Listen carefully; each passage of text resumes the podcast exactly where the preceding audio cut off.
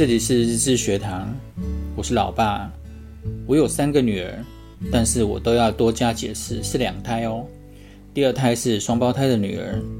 帮我们家五个小孩接生的廖医师，在妈妈第一次去照超音波，跟我们说是双胞胎时，我们都高兴得不得了。但他又接着说，有可能是三胞胎或更多胞胎，因为心跳不一定会同时出现。这话让我们担心了很久。还好，下一次产检就确定是双胞胎了。你们是异卵双胞胎，也就是完全独立，在妈妈肚子里有两个房间，就像生了两个小孩，这样就不会有连体的问题了。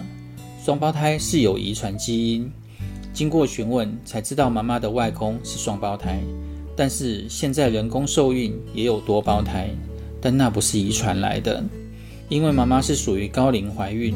所以要做羊膜穿刺，经由超音波引导，细长针穿过肚皮，抽取孕妇羊水，用来估算唐氏症海洋性贫血的几率。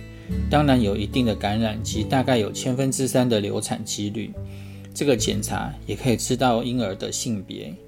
结果出来是两个女孩，最失望的应该是阿嬷，因为她一直希望有一个男的孙子。妈妈当然有压力。我就帮阿嬷上了一堂健康教育课。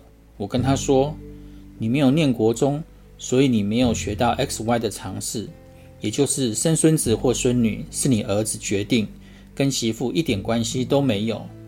我们生了三个孙女，可以弥补你没有女儿的遗憾，你应该要高兴才对。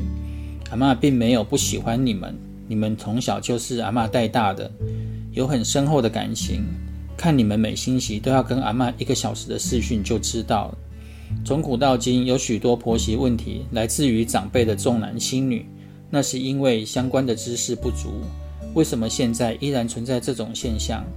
我认为，身为儿子的应该负责去教育及纠正这种想法，才能确保夫妻及家庭和睦。希望对你们有帮助。我们下回见，拜拜。